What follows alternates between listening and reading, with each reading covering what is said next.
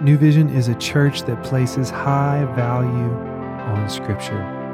The Bible is made up of 66 books, and in this next portion, we're going to be going through a few of those books as a church family. We hope this tool encourages you and equips you to lead your life well. Thank you for joining us today. Hey everyone, Dr. Joseph here, coming to you for our March 4th podcast as we are talking through Proverbs 28, verse 15 through 28. And uh, it was exciting to be with you guys yesterday, and I'm looking forward to just uh, joining with you again today.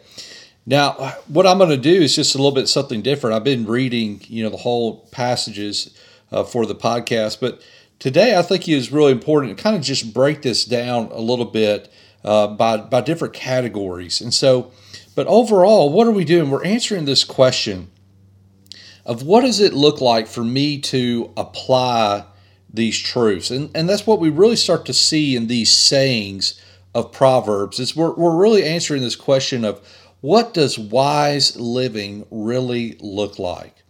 You know, sometimes we can know everything that there is to know that's out there. We can have a great knowledge about something, but then from the knowing to the doing, sometimes we, we mess that up.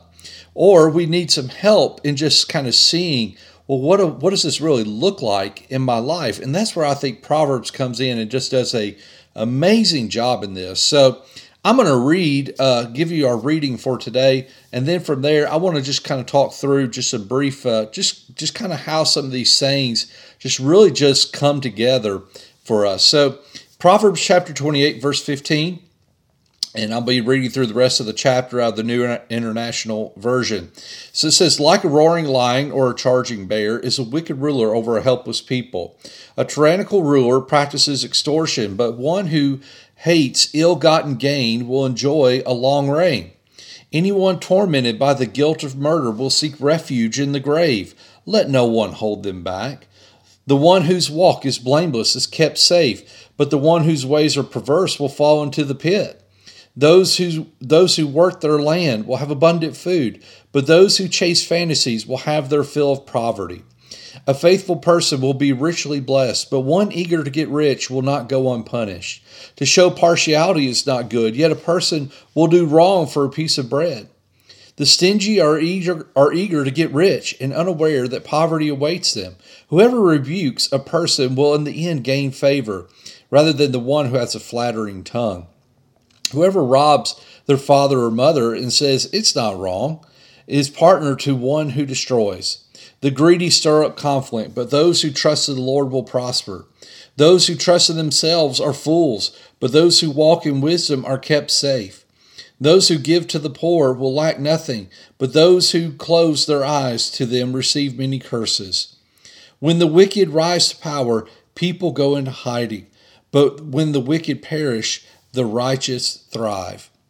So it's kind of interesting. Once again, we're answering this question of how does how what does wise living really look like? And we have these categories that we can start to kind of put some of these uh, proverbs and sayings together in.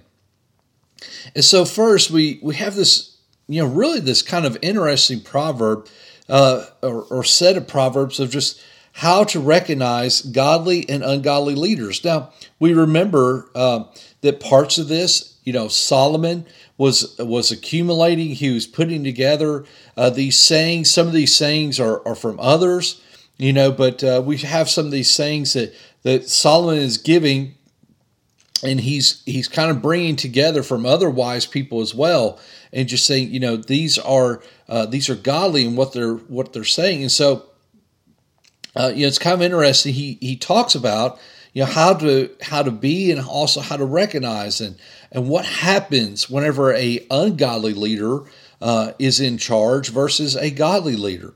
And so he says there, verse 15, that it's, you know, whenever an ungodly leader, you know, like a roaring lion or a charge of bears, a wicked ruler over a helpless people. You know, uh, people respond, as it says there verse 28, that they're going to respond in hiding whenever the wicked are in charge. And then he goes on to say how for this wicked ruler, extortion is common, you know, a tyrannical ruler. They're going to use force to to get their way, to get your support, whatever it takes.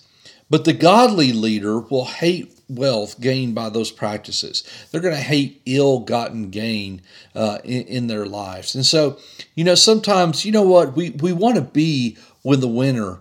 We want to we want to be on the winning side or whatever that is. And, and sometimes this overflows into politics or into other areas of our life.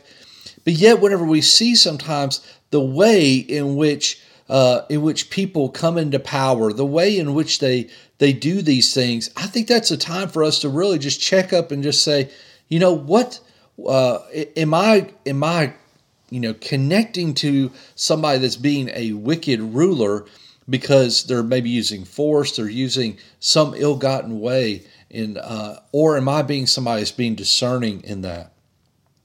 It goes on to say kind of the next category, which is really just in this one saying of how to recognize the consequences of sin. You know, he talks about the person, verse 17, that's tormented by the guilt of murder and they seek refuge in the grave. They they understand the consequences of their actions. And so uh, what a you know what an interesting way of just how do we how do we live out wisdom? You know, we've got to recognize the consequences of sin. And then he spends a large majority of time looking at how to live faithfully.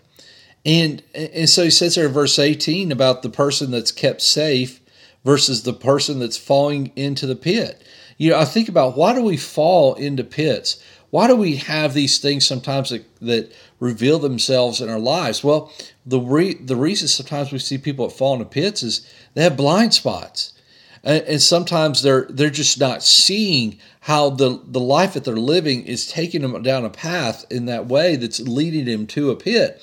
But also sometimes maybe they don't have accountability. A value of accountability is is so important. You know so so those that are are seeking to live their life blameless so those that are seeking not to live their life sinless but but blameless there really is a difference between that person and the person that's going uh, in the way of the pit. Verse 19 and 20 talks about, you know, how we're faithful in, in our work. You know, we, we heard uh, sermons beforehand about how our work is to be worship. It's a, it's a gift from God of his provision. You know, and so the faithful are, are going to be richly blessed in verse 19 and 20. Uh, they're going to experience the blessing of God because they're living according to his plans and purposes. But then the person that chases fantasies or they're eager to get rich. You know, they're it's like they're looking for a get rich quick scheme. And so faithfulness is not a sprint, guys, it's a marathon.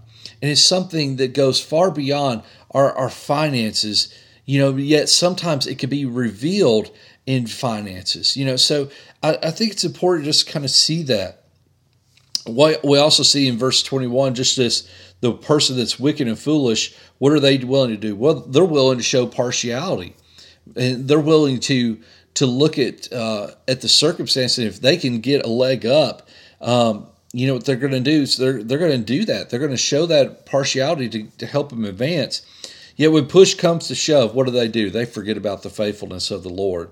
In verse 22, how's it revealed? Well, it's revealed in their stinginess instead of their generosity. You know, I, I heard uh, a pastor say one time, here's what we want to do so much with our finances is that we want to get all that we can, we want to put it in the can, and we want to sit on the can instead of living with open hands. Guys, my encouragement to you today is to look at your life and, and kind of saying, well, you know, when it comes to money, when it comes to finances, which reveals, once again, our heart of faithfulness. It's just one way that reveals our heart's uh, desires and things. Am I am I being stingy to where I'm trying to get all that I can and, and yet never looking to the other person? You know, it says in verse 27, you know, uh, about our relationship with the poor. When we see the poor that are around us, you know, are we being stingy? I've got to hold on to all that I've got. Or are we living with open hands? Here's an opportunity for me to bless somebody else. Once again, what a great truth that that is of how to live faithfully. I'm not saying that if you do these things that, you, that you're going to get financial blessing or anything like that. We're not talking about that. We're talking about the way that sometimes the way that we look at our finances, it reveals our hearts and our motivations.